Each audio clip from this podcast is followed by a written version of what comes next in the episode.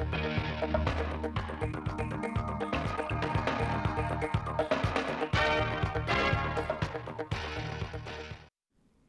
quý vị và các bạn nghe bản tin thời sự 8 giờ ngày 9 tháng 1 năm 2024 của Đài Phát thanh Truyền hình Thanh Hóa. Chương trình được thực hiện trực tiếp trên sóng FM tần số 92,3 MHz. Thưa quý vị và các bạn, vào lúc 8 giờ sáng nay, Bộ Y tế tổ chức hội nghị trực tuyến toàn quốc triển khai công tác y tế năm 2024. Đồng chí Đầu Thanh Tùng, Phó Chủ tịch Ủy ban dân tỉnh sẽ chủ trì tại điểm cầu Thanh Hóa. Dự hội nghị có đại diện Thường trực Hội đồng Nhân dân tỉnh, đoàn đại biểu Quốc hội tỉnh, đại biểu Quốc hội ngành y tế công tác tại tỉnh Thanh Hóa, đại diện Ủy ban Mặt trận Tổ quốc Việt Nam tỉnh Thanh Hóa, đại diện các sở ngành có liên quan. Trong buổi chiều ngày hôm nay, Ban Thường vụ tỉnh ủy Thanh Hóa sẽ tổ chức hội nghị để thảo luận cho ý kiến về các tờ trình của Ban cán sự Đảng Ủy ban nhân dân tỉnh. Cũng trong chiều nay, đồng chí Lê Đức Giang, Phó Chủ tịch Ủy ban dân tỉnh sẽ dự và chỉ đạo hội nghị tổng kết công tác tài nguyên và môi trường năm 2023, triển khai nhiệm vụ năm 2024. Thông tin chi tiết về các sự kiện này chúng tôi sẽ cập nhật trong các bản tin thời sự tiếp theo. Mời các bạn quan tâm đón nghe. Với tinh thần đoàn kết nỗ lực, năm 2023, Ban Quản lý Khu Kinh tế Nghi Sơn và các khu công nghiệp đã tập trung thực hiện các giải pháp tháo gỡ khó khăn vướng mắc, tạo điều kiện thuận lợi để doanh nghiệp duy trì ổn định hoạt động, góp phần thúc đẩy phát triển kinh tế xã hội của tỉnh. Giá trị sản xuất kinh doanh của các doanh nghiệp tại khu kinh tế Nghi Sơn và các khu công nghiệp đạt trên 236.000 tỷ đồng, bằng 99,8% so với cùng kỳ. Trong năm, có 21 dự án cấp mới, bao gồm 15 dự án đầu tư trong nước, với tổng vốn đăng ký đầu tư gần 11.000 tỷ đồng và 6 dự án đầu tư nước ngoài với tổng vốn đăng ký đầu tư 49 triệu đô la Mỹ. Năm 2024, thành phố Sầm Sơn xác định là năm tăng tốc bứt phá với 29 chỉ tiêu, trong đó tốc độ tăng trưởng kinh tế đạt 12% trở lên, thu nhập bình quân đầu người 77 triệu đồng trở lên, tổng huy động vốn đầu tư phát triển đạt từ 12.000 tỷ đồng trở lên, tổng lượt khách du lịch đạt trên 8,5 triệu lượt, thành lập mới 150 doanh nghiệp, giải quyết việc làm mới cho trên 2.000 lao động, 94% trở lên khu dân cư an toàn về an ninh trật tự, giải phóng mặt bằng cho 17 dự án với tổng diện tích hơn 52 ha. Thành phố yêu cầu các phòng ban đơn vị xã phường tập trung lãnh đạo chỉ đạo và thực hiện có hiệu quả các chỉ tiêu nhiệm vụ được giao, kịp thời tháo gỡ khó khăn phát sinh để hoàn thành thắng lợi các mục tiêu đã đề ra. Mới đây, Chủ tịch Ủy ban dân tỉnh Thanh Hóa đã ban hành quyết định số 68 UBNZ về thực hiện việc kiểm tra tổng thể về quản lý tiền công đức tài trợ các di tích lịch sử văn hóa trên địa bàn tỉnh. Chủ tịch Ủy ban dân tỉnh Thanh Hóa giao Chủ tịch Ủy ban dân các huyện, thị xã thành phố thành lập đoàn kiểm tra liên ngành cấp huyện tiến hành kiểm tra đối với các di tích lịch sử văn hóa trên địa bàn quản lý, trừ các di tích lịch sử văn hóa đã được đoàn kiểm tra liên ngành cấp tỉnh kiểm tra. Thời điểm kiểm tra do địa phương chủ động quyết định bảo đảm hoàn thành việc kiểm tra trước ngày 10 tháng 3 năm 2024.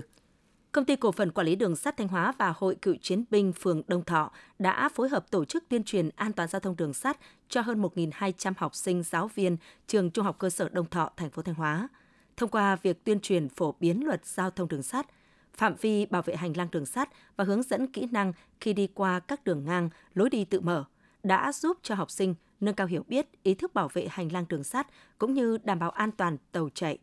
Đại diện Đoàn Thanh niên Công ty Cổ phần Quản lý Đường sắt Thanh Hóa đã ký bàn giao mô hình tự quản đoạn đường ông cháu cùng chăm cho Hội Cựu Chiến binh phường Đông Thọ và phát động phong trào đường tàu, đường hoa tại km 173 500 đến km 172 500 trong phạm vi đất của đường sắt. Mới đây, Công an huyện Triệu Sơn đã phối hợp với Ủy ban dân xã Dân Lực tổ chức tuyên truyền, phổ biến pháp luật cho hơn 1.000 giáo viên học sinh của Trung tâm Giáo dục Nghề nghiệp và Giáo dục Thường xuyên huyện. Tại buổi tuyên truyền, giáo viên và học sinh đã được tuyên truyền, phổ biến các quy định về quản lý sử dụng pháo, các hành vi mua bán vũ khí, vật liệu nổ, công cụ hỗ trợ, pháo và các linh kiện, tiền chất phục vụ cho việc chế tạo pháo qua mạng xã hội, phổ biến hướng dẫn một số quy định của luật giao thông đường bộ khi sang đường, đi bộ an toàn, đúng làn đường, không được chở quá số người quy định trên các phương tiện giao thông, chấp hành đội mũ bảo hiểm theo quy định. Qua những nội dung tuyên truyền, góp phần nâng cao nhận thức trách nhiệm của học sinh trong việc chấp hành nghiêm các quy định của pháp luật.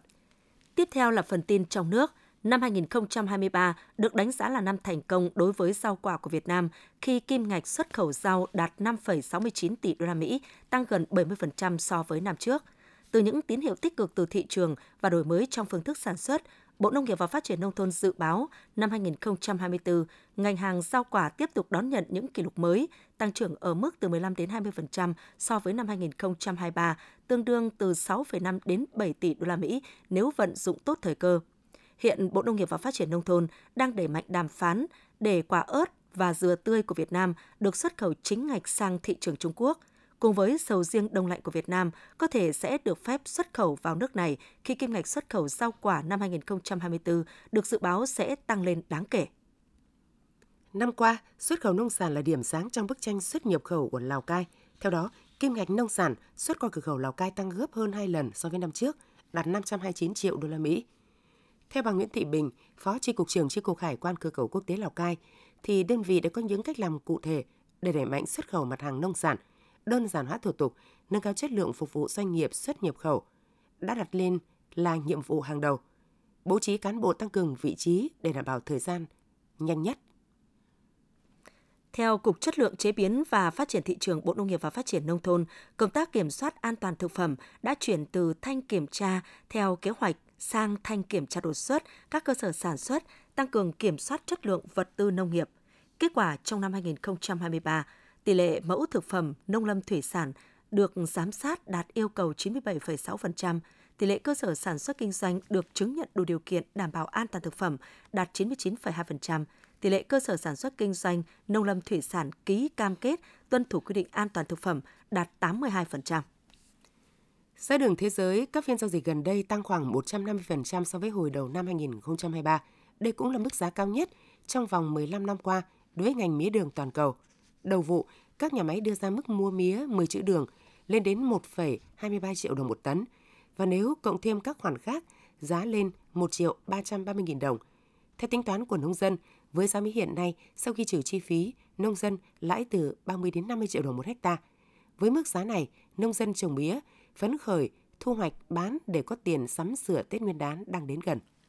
Tổng cục Thuế cho biết, đến nay đã có trên 4.100 cửa hàng kinh doanh bán lẻ xăng dầu trên cả nước đã thực hiện phát hành hóa đơn điện tử theo từng lần bán hàng, tăng 1.400 cửa hàng so với thời điểm ngày 1 tháng 12 năm 2023 cơ quan thuế địa phương cùng các ban ngành đang yêu cầu các đơn vị kinh doanh bán lẻ xăng dầu khẩn trương phát hành hóa đơn điện tử sau từng lần bán hàng – theo Tổng cục Thuế, bên cạnh các doanh nghiệp đã thực hiện phát hành hóa đơn điện tử theo từng lần bán hàng, thì các doanh nghiệp khác cũng đang khẩn trương tích cực đẩy nhanh tiến độ triển khai các giải pháp để thực hiện việc phát hành hóa đơn điện tử đảm bảo đúng quy định của pháp luật. Nhiều địa phương có tỷ lệ doanh nghiệp đã triển khai đạt cao như Bắc Ninh đạt 97%, Thanh Hóa đạt 95%, Yên Bái đạt 70%, Quảng Nam đạt 57%.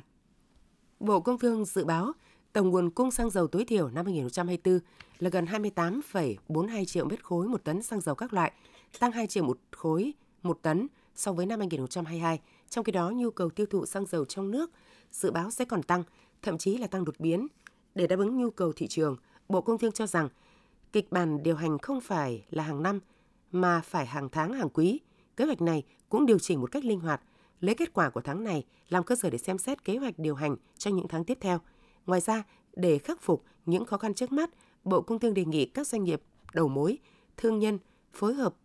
cửa hàng bán lẻ xăng dầu cần quán triệt và thực hiện nghiêm các quy định của pháp luật hiện hành.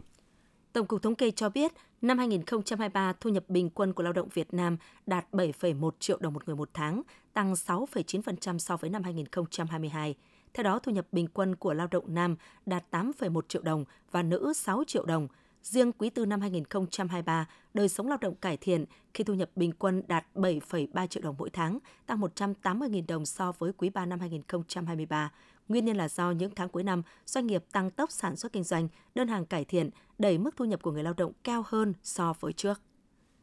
Lượng tiền gửi vào ngân hàng của người dân và doanh nghiệp đạt mức cao nhất từ trước tới nay, với hơn 13,5 triệu tỷ đồng vào cuối năm 2023, tăng 14% so với năm 2022. Có thể thấy, mặc dù lãi suất huy động đang ở mức thấp, nhưng dòng tiền không có sự dịch chuyển mạnh khỏi hệ thống ngân hàng. Cũng theo Ngân hàng Nhà nước, tăng trưởng tín dụng đến hết năm 2023 đạt 13,7%. Bộ Y tế vừa ban hành thông tư quy định có 50 bệnh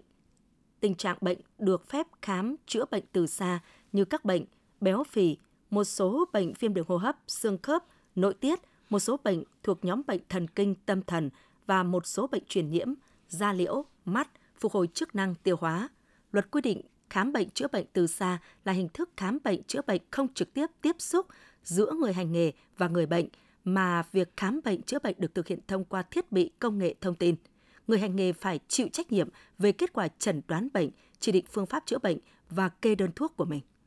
Những thông tin vừa rồi cũng đã khép lại chương trình thời sự sáng nay của Đài Phát thanh và Truyền hình Thanh Hóa. Xin kính chào tạm biệt và hẹn gặp lại.